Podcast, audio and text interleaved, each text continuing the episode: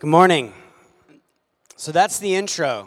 That's the series that we're going to be in for the next month, small as we are.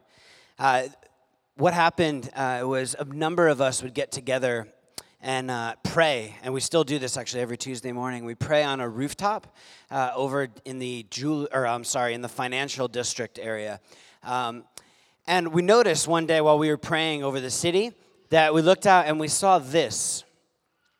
Uh, so the, if I can I don't know how good you can see it. It's pretty small, but it just says "small as we are." Someone in graffiti had done this like little piece on top of a building, uh, and it stares like directly into the Dorrance building, and. Uh, and we just sat there, and I'm like, you know, it's so funny. It's such a Rhode Island thing, right? We have a lot of pride if you're here and you're a, a Rhode Islander, and so we're just like small as we are.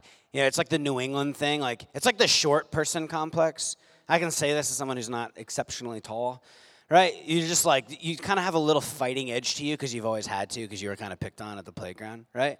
Like you're a little smaller and you're like, small as we are. Well, like you're always looking for a fight. For some reason, you develop an Irish accent, you know, and you punch. Anyway, we saw that and I just started to think as I kind of wrote that script of like, man, we live in a huge, huge world.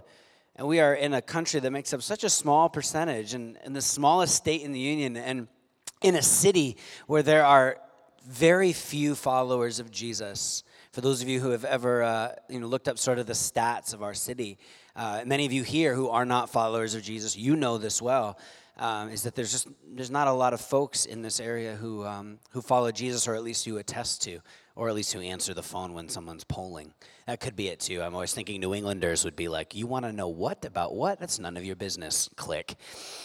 So maybe the stats are skewed, but we've noticed in walking around that as church communities in the city, and there are a number of really great churches, um, that uh, we're, we're pretty small. And I think for a lot of us, when we think about our everyday, like most people's everyday is spent changing diapers or washing dishes or going to class.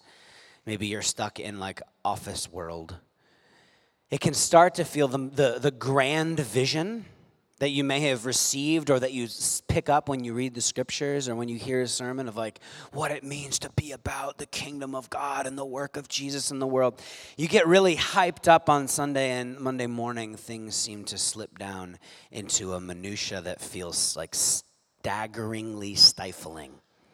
I don't know if that resonates with anyone. But my thought was, in thinking about this series and thinking about the next month as we kind of kick off the ministry year for us at church, like many students, the fall is like the beginning. It feels like the beginning of the year. And so we wanted to mark this time kind of unpacking what is the essence, the culture of who we are as a church and who we're becoming. So we have this verse that um, has sort of shaped our community from the very beginning uh, and it's Habakkuk 3 2. And there's this prophet, so the ancient prophet Habakkuk, he's a good Jewish boy. He grew up with all of the epic stories of Moses uh, uh, crossing the Red Sea, uh, of, of, uh, of Abraham and his descendants, of David and Goliath. This is his world. He grew up with these. God has done unbelievable things through our people and this tribe was to, supposed to be a blessing to the world, and they continued to fall short. And Habakkuk looks out on the, on the people of Israel. So it'd be like me looking out on the church, and he just goes, he, he looks upwards and prays. And this is the verse Habakkuk 3 2. He says, Lord, I have heard of your fame. I stand in awe of your deeds. Renew them in our day. In our time, make them known. Like, what a great prayer. Like even if even if you're here and you're not a Christian, just like like take hold of that just feeling for a moment. If I believe that there was a God and that God does miraculous things in history, and now on the other side of Jesus, that like the great movement of Dr. King and Mother Teresa, we look back at the history of social justice and, and, and, the caring for the common good and the flourishing of faith and love, right? Our ethics system is still based on ancient Jewish writing of the, of the Torah, of the Old Testament. Like when we look back at this story, if, I, if you believed all of that for a moment, wouldn't you want to pray, okay, in our day, in our time, make that known? I want to see that your fame and your deeds known. And so I want this verse to hang over these next four weeks. Small as we are, like small as we are, like you're going to leave here, and so many of you are already like often studying. I met a Brown student the other day who is already stressed, like four days in. I'm like, dude, you got a long semester ahead of you. For those of you who your job is just kicked up, or for some of you, you actually feel exhausted from the monotony of everyday life. It's just been the same thing. Actually, there's no big transition in September. It's just the same as July and July the year before and September the year before that. My hope is that this grand prayer of renew, Lord, renew your deeds in our time. Tell me, show me what it is to love. Lord, reveal yourself that I might partner with you. What does that look like in the day to day? And so today I want to take some time with a guy named Peter. Uh, and Peter, uh, I'm going to outline a little bit of his kind of personality, a little bit of the things that we see him do. Uh, and how that might relate to us in sort of laying the groundwork for the next few weeks. So, if you have your Bibles, uh, sometimes we put scripture on the screen. I really prefer not because I would love for you, whether you have like a, a, Bible on your phone that you take notes on or a regular Bible that you bring, I think it's important because that's where you're reading and you're taking your notes and you're circling thing versus just always having them up there, just so you know that's intentional and sometimes slightly lazy. Acts 5 if you want to turn. If you've never been, uh, if you've never opened a Bible before, uh, go to the middle and then lean right. You'll find it. the apostles, this is the story of the early church. The first church. Jesus has come, dies on the cross, rose again, announcing that there is a new way breaking in. Somehow heaven in the future has like broken in now, and we can join God in the renewal of everything the fashion industry, the business world, entrepreneurs. Like, we, we can join God in the renewal of parenting, of putting this world back together in light of the fact that we are forgiven and set free. So, these first, the, the Acts is this little window we have into what the first church was like. Here we go. The apostles were brought in and made to appear before the Sanhedrin, the religious folks, to be questioned by the high priest.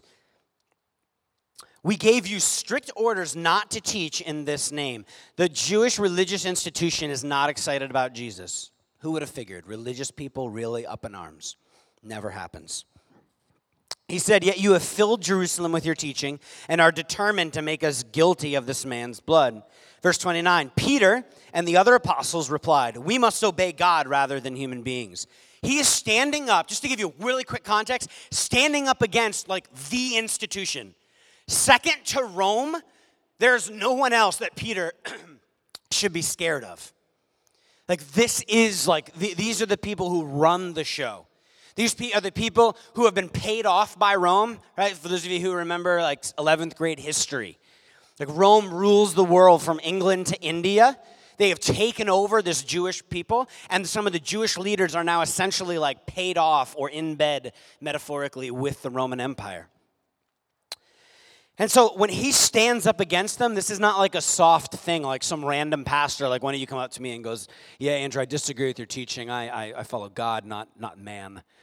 Right? I can just look at you and be like, Shut up. Right? And then you can walk away. Actually, that's a really great rebuke if I ever don't do that. Right? But this was not the place. This would be like me having political power and the ability to throw you in jail. Verse 31 God exalted. So he begins to explain then What's happening? The God of his ancestors raised Jesus from the dead, whom you killed by hanging on a cross. God exalted him to his own right hand as prince and savior that he might bring Israel to repentance. So he is talking to this religious institution, saying, You guys get it together. Do you want to know? I'm going to remind you again of what we've been talking about. This frustrates them because talking about the way of Jesus flashes in the face of talking about Caesar, who is in charge actually declaring that Jesus is Lord and not Caesar is a really big deal in this historical context. And the Jewish folks are not happy about it. They're also not happy that they're claiming the Messiah has come when they don't believe that. And then verse 32 we are witnesses of these things, and so is the Holy Spirit, whom God has given to those who obey him. Peter is claiming that he is dialed in in some powerful way with God, that God has sent his spirit to guide him and that he doesn't care if it's Caesar, he doesn't care if it's the religious authority. He is willing to say, Actually, there's a better way. Actually, do you want to know who sits on the throne? Actually, do you want to know what God is like? And kind of stands up there. I imagine Peter's got a very puffed out chest. When they heard this, they were furious and wanted to put him to death. He ends up just getting flogged, by the way, is the end of that story, so it was all right. Just a light flogging. Anyone have a light flogging recently? No. This book that we're going to keep di- dialing into over the next month, describing Peter and other folks in the first church, it tells the story of these disciples continuing to get insight from God and making sense of what it looks like to spread the kingdom of love and justice and peace, declaring and demonstrating the good news that Jesus is Lord, that their sins are forgiven, and that God is making all things new. This frustrates a lot of people. I wish I could get into all the context right now. We'll try to like play that out over the next week. It's just or next month. It's fascinating. But when he says we are witnesses of these things, and so is the Holy Spirit, whom God has given to those who obey him. Peter is literally saying, like, and this is the kind of thing that would enrage anybody in power, that it's, I don't really care what you do to me. Because the reality is, is your coercive way uh, in terms of Rome trying to lead people to what peace is, is wrong. And to the religious folks saying, you heap guilt and shame and burden on people for control, you tax people to death. This is wrong. Actually, there's something new afoot. In Acts 3 1, we have another account of Peter. One day, Peter and John were going up to the temple at the time of prayer, all three in the afternoon. Now, a man who was lame from birth was being carried to the temple gate called Beautiful where he put every where he was every day to beg for those in the temple courts. This is somebody who's always at the same spot every day. When he saw Peter and John about to enter, the beggar, he asked them for money. Peter looked straight at him, as did John. Then Peter said, Look at us. So the man gave his attention, expecting to get something. Have you walked by somebody in Kennedy Plaza who was begging? Right? And you were like, hey, hey, hey, dude, look at me. This is what's happening. Somebody who's in the same place every time, you've seen him all the time. And the natural assumption about what is just about to happen if you are an outsider is, oh, he's going to give him some money or give him some food. Then Peter said, Silver or gold I do not have, but what I do have I give you. In the name of Jesus Christ of Nazareth, walk. I was just going to take a couple quarters, but I'll take like healing of my infirmity. This man stands up and walks. This is the crazy stories that we read about in the Bible. This guy stands up and walks. He's like, I, uh, like, I would love to be able to do this, right? This is something like we just actually at our retreat have been praying for. We had our leaders got away this last weekend. It's like, I, I don't have any change on me, but what I can do is, uh, all right, you can walk now. This is the crazy stuff. Habakkuk, God, renew your deeds in our day and our time. Like that, that would be an example of it. Now, I mentioned this story not to get off on a conversation about healing. I mentioned this because for Peter, he's bold. First, he's willing to go up against the religious authorities who are in Caesar's back pocket, risking his own death. And here's another circumstance where he's like, this might not work, but uh, be healed. I think that the Holy Spirit is leading me to heal you right now for some reason. The man jumps to his feet and begins to walk, and then he went with them into the temple courts, walking and praising God. They recognized him as the same man who used to sit begging at the temple gate, and they were filled with wonder and amazement. This is Peter. Peter's broke.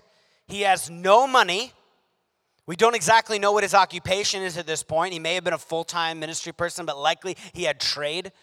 He's going around with no money. He's headed to the temple doing his normal thing, and an opportunity arises to declare and proclaim that actually God wants to do away with the sickness and brokenness of the world, and he offers something far more.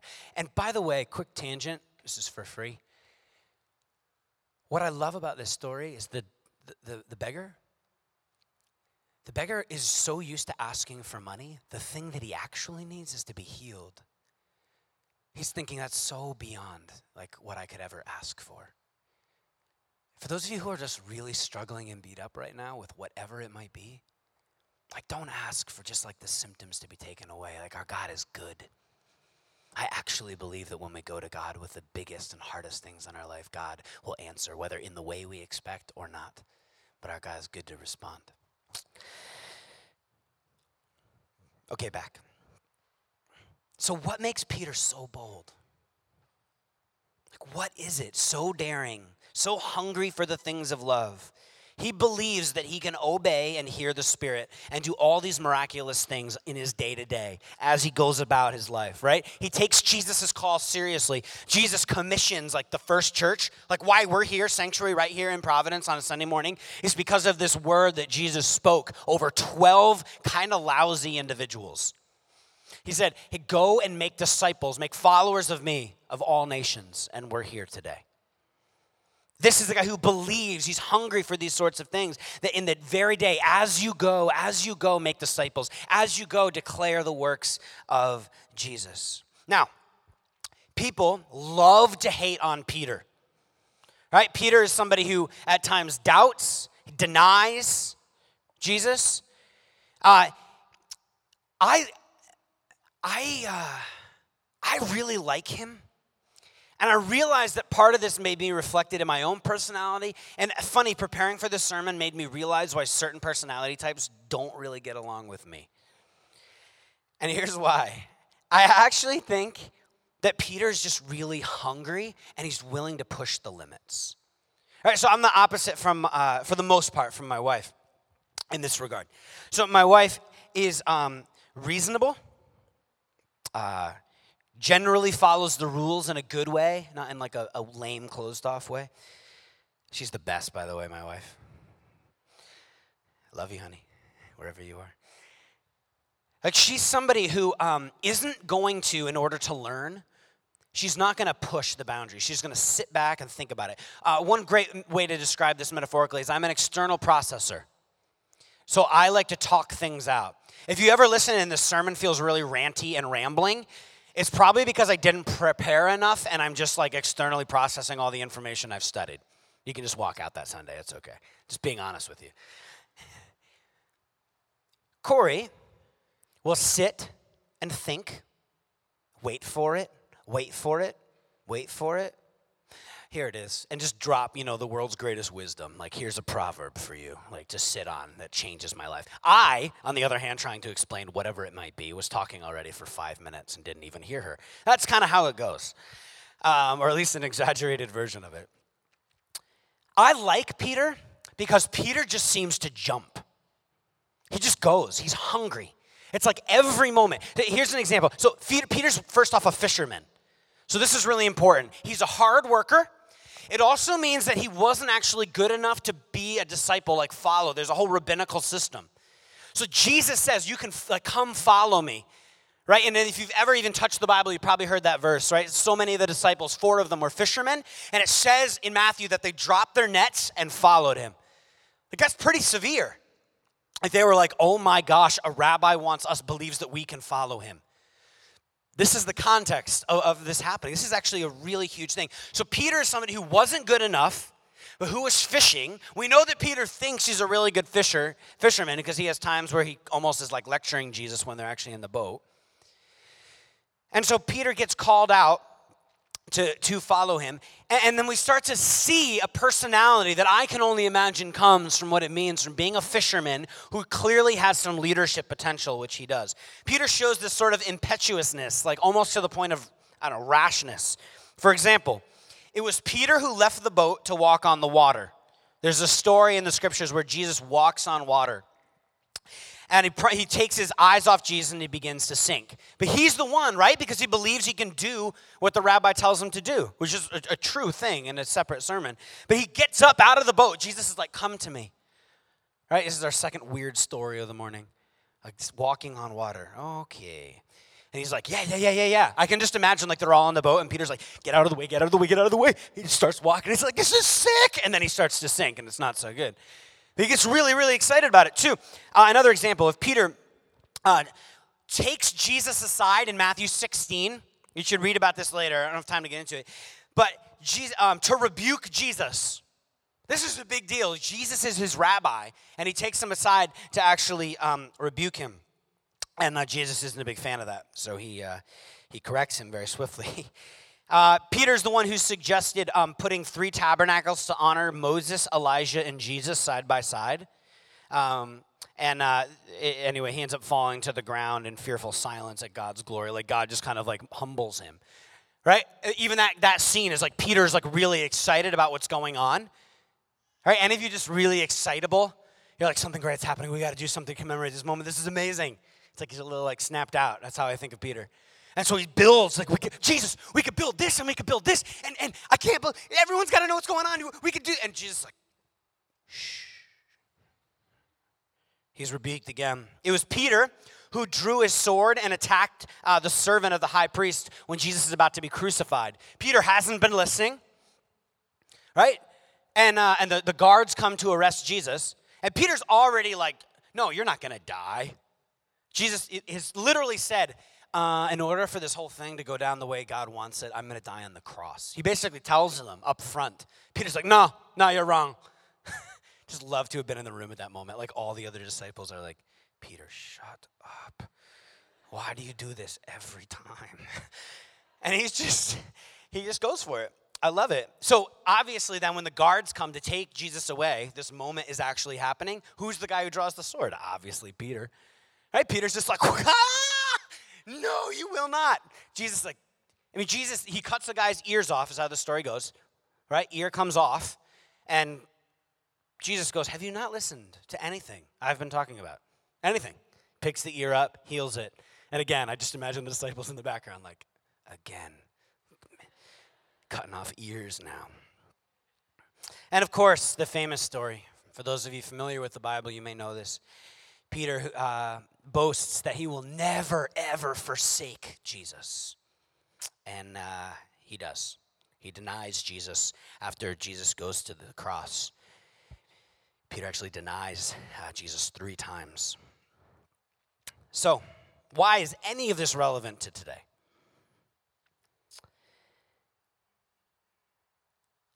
Here's a man who, in every moment, is striving, longing, pushing, however much he fails regularly, however much he screws it up royally. No one can deny that Peter is longing for truth. He wants things to be where they're supposed to be. He wants people in building those, those altars. He wants people to know who Jesus is. He wants to heal. And so, on the other side of Jesus' death and resurrection, Jesus uh, invites Peter over and says, Hey, on you, this is actually before that, but this works either way. He, uh, he says, I'm going to build my church here. Peter is sort of known as almost like the, the, the first Christian leader, right? Uh, the, if you're from the Catholic tradition, we sort of claim Peter as like the, the, the first pope. Like, here's the guy who started it all. This is the guy who God chose to use. All the disciples, but Peter was sort of clearly the leader.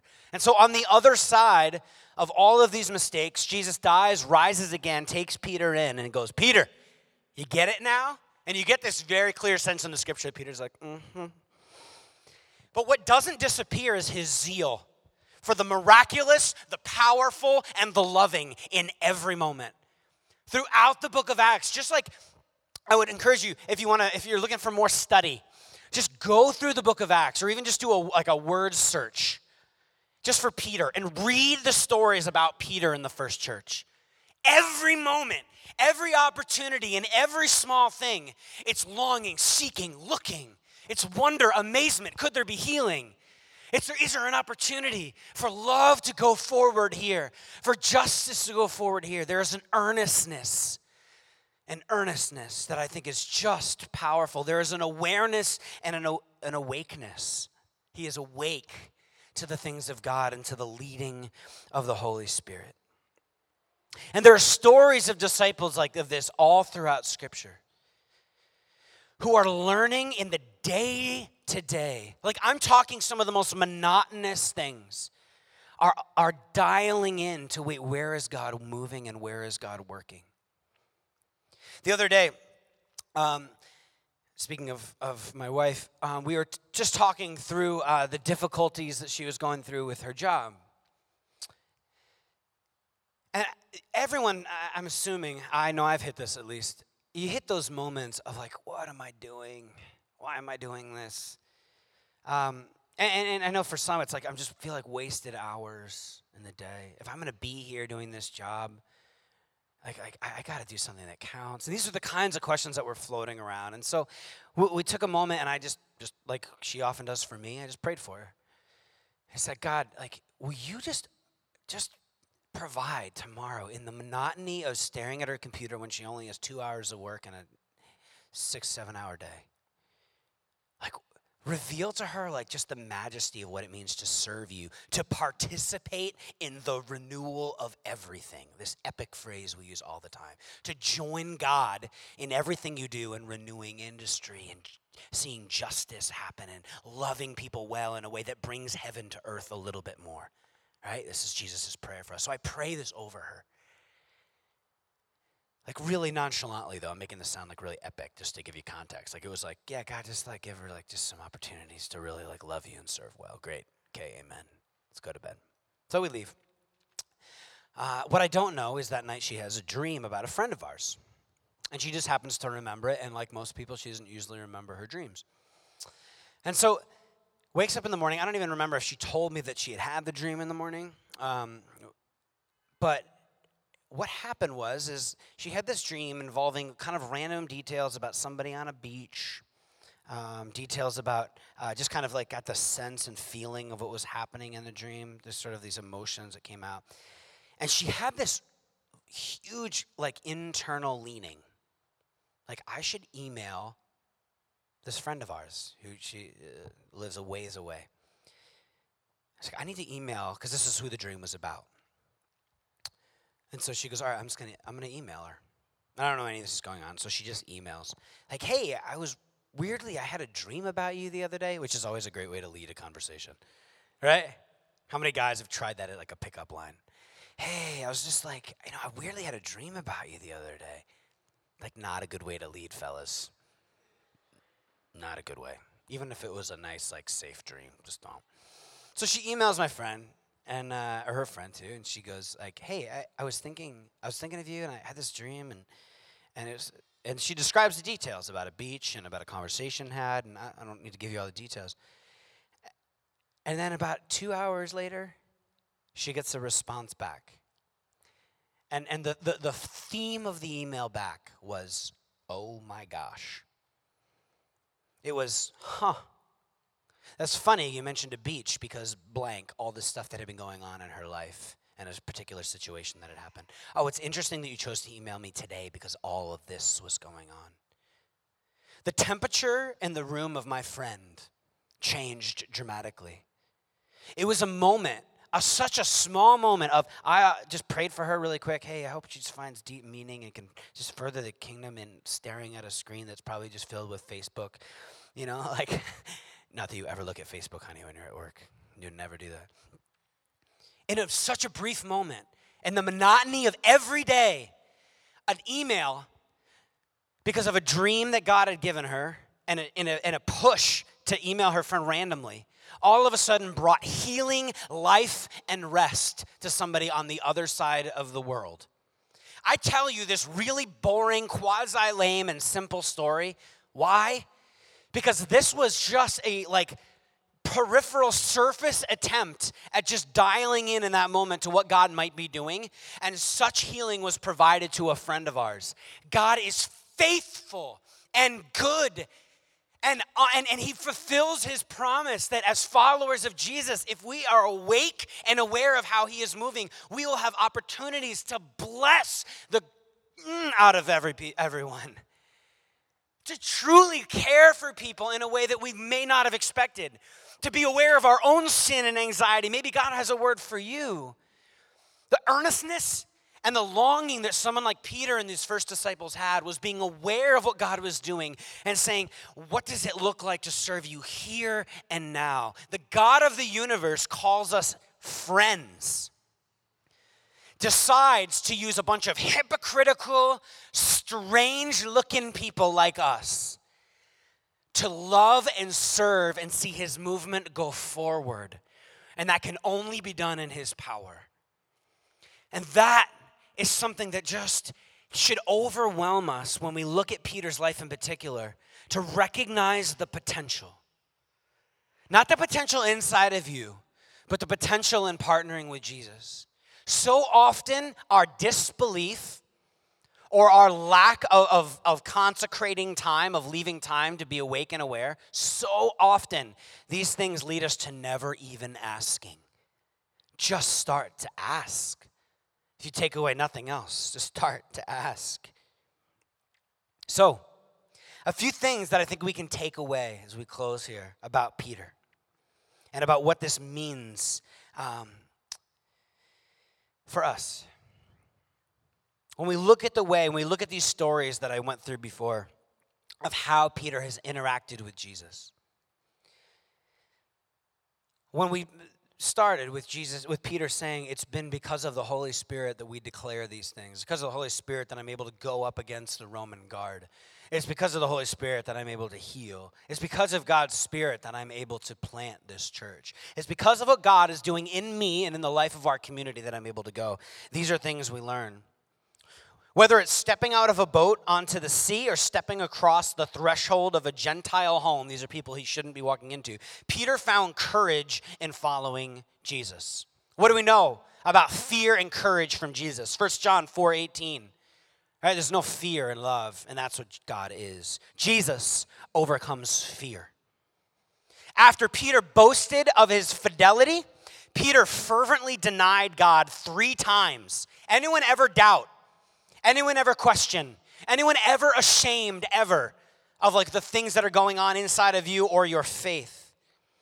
It seemed that Peter had burned bridges, but Jesus lovingly rebuilt them and restored Peter to service. Peter was a former failure. But with Jesus, failure is not the end. Second Timothy says, if we are faithless, he will remain faithful, for he cannot disown himself. Jesus forgives unfaithfulness. Jesus overcomes fear, and Jesus forgives unfaithfulness. Wait, I got more. over and over, Peter, Peter needed correction, and the Lord gave it with patience, firmness, and love. Jesus looked for students who would be willing to learn. This is what God is like. I will instruct you and teach you. Jesus patiently teaches. The very first time that they meet, Jesus called Simon Peter this rough and reckless fisherman was, in Jesus' eyes, a firm and faithful rock. That's what Peter means. Changes his name. I would love that. Jesus is like, I know your name is Andrew, but I will call you Susanna. For Susanna. Like, I just wonder if Peter was like psyched about that name change. Like, uh, try again? It seems to stick. He who began a good work in you will carry it on into completion. I love when renaming happens because what Jesus is saying is he sees us as he intends us to be. Jesus sees who we really are. If you're here and you're not a follower of Jesus, we actually believe that what, we, uh, what Jesus does is reclaim our humanity. Like Jesus is actually saying, This is who I created you to be. So when you see the term like the crazy person on the road that says repent and believe, we, we actually, maybe not in the same way, but believe what that crazy person's saying. Repent just means return. Return back to me so that you can return back to the person that you were created to be. We just want to be honest that so much brokenness exists in our hearts and God wants to put it back together. And it's in Him that we actually find who we truly are. And this is what He does. Jesus sees Peter as He intends him to be. And lastly, which is the obvious thing, Jesus uses unlikely heroes. A fisherman from Galilee a fisherman from Galilee, unschooled and ordinary. Unschooled and ordinary. It's funny when people look at Peter in Acts 4, they know who he's been with and who he's like been trained by and who he's affected by. It says in 413 that it's clear that Peter had been with Jesus because being with Jesus makes all the difference. Being with Jesus makes all the difference. So as we come to the communion table today, as we begin this series, and we'll start to drill down in the next few weeks into kind of really healthy or um, more detailed specifics of what this will look like for us as a church. Like, what are the daily, like, hey, in my job, how do I, how do I do this? How do I, well, I get, I am small and I matter. Like, how does this flush out? But today, today was a day that when we look at the, this, the bread and the wine, when we look at what God has done for us and what Jesus has done, recognizing that it is Jesus and Jesus alone who can empower us in the day to day monotony of life to empower us to do unbelievable things for Him. With earnestness, like Peter, going up against that which is broken in the world, even in failure. I love Jesus. Peter's not afraid to fail, and Jesus is okay with him failing because it's opportunity to rebuke, or to, well, to rebuke, yes, but to bring him forward. Do we have that kind of earnestness? For those of you who've been walking with Jesus for a long time, is this like right at the edge of your fingertips? Like, man, I can't wait to start the week because I'm going to get up an extra 15 minutes early and go, okay, this, God, reveal opportunities for me to serve, reveal opportunities for me to flourish in my job. Reveal opportunities for me to be awake and aware. Call me out upon the waters. I want to walk towards you. I actually want to trust that you are at work in some mysterious way, and I need to train myself to get rid of all the static and noise and be able to actually see the things that you see, to partner with you the way that you are making all things new. So today, our call in coming to the communion table is uh, that of a very, very old tradition. Something about the physical meal, something as really simple and ordinary as taking bread and dipping it in a cup. Jesus says, This is a symbol of my body broken, and this is a symbol of my blood poured out. The ultimate act of love, the ultimate act of forgiveness, laying down, Jesus laying down his life for us. That in that moment, we are forgiven and set free. And what he is inviting us to is to be filled with that love, that we might actually care enough to have that kind of love for the people around us. Some of this just comes back to love, right? Like, do you love the people around you? And do you deeply desire to love them well? Do you think that God loves them better than you do? And God might have insight into how you can love them. Small as we are, in the most insignificant things that we might have going on in our life, there are opportunities to do the greatest act known to man love people and love them well with the power of Jesus. We all agree with what I just said, and yet to put that into practice is often the hardest thing. If you are brand new to church, or you have just kind of walked away, or you are cynic, Man, we're just so glad you're here because there's all sorts of people in the room who have all sorts of doubts and questions. But we want to invite you, if you're a follower of Jesus, or if today you want to say, Yeah, yeah, I actually would be interested in following this Jesus, to come forward, to take the bread and to dip it in the cup as a reminder of God's love for you, His forgiveness of your sins. Like you are free recognize that this is God says that you are a child and you are loved, and that in that moment, how could we not love? How could we not, like Peter, earnestly seek God in our day to day? Small as we are. So, let me pray for us, uh, and then I'll give you instructions for communion.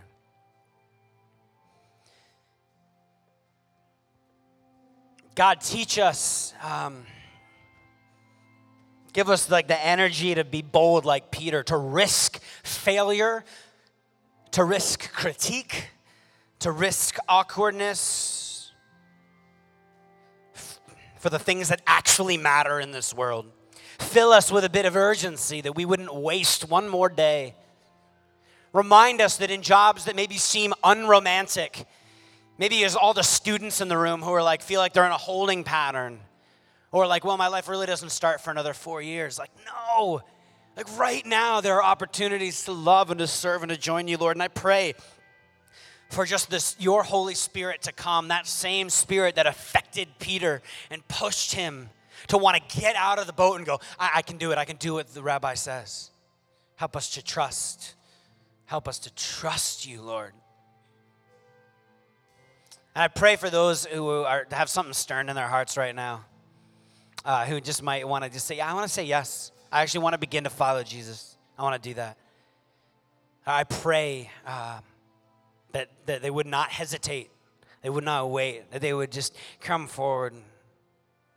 They would, they would uh, say yes to Jesus, Lord, and that they would begin this journey. In your name we pray. Amen.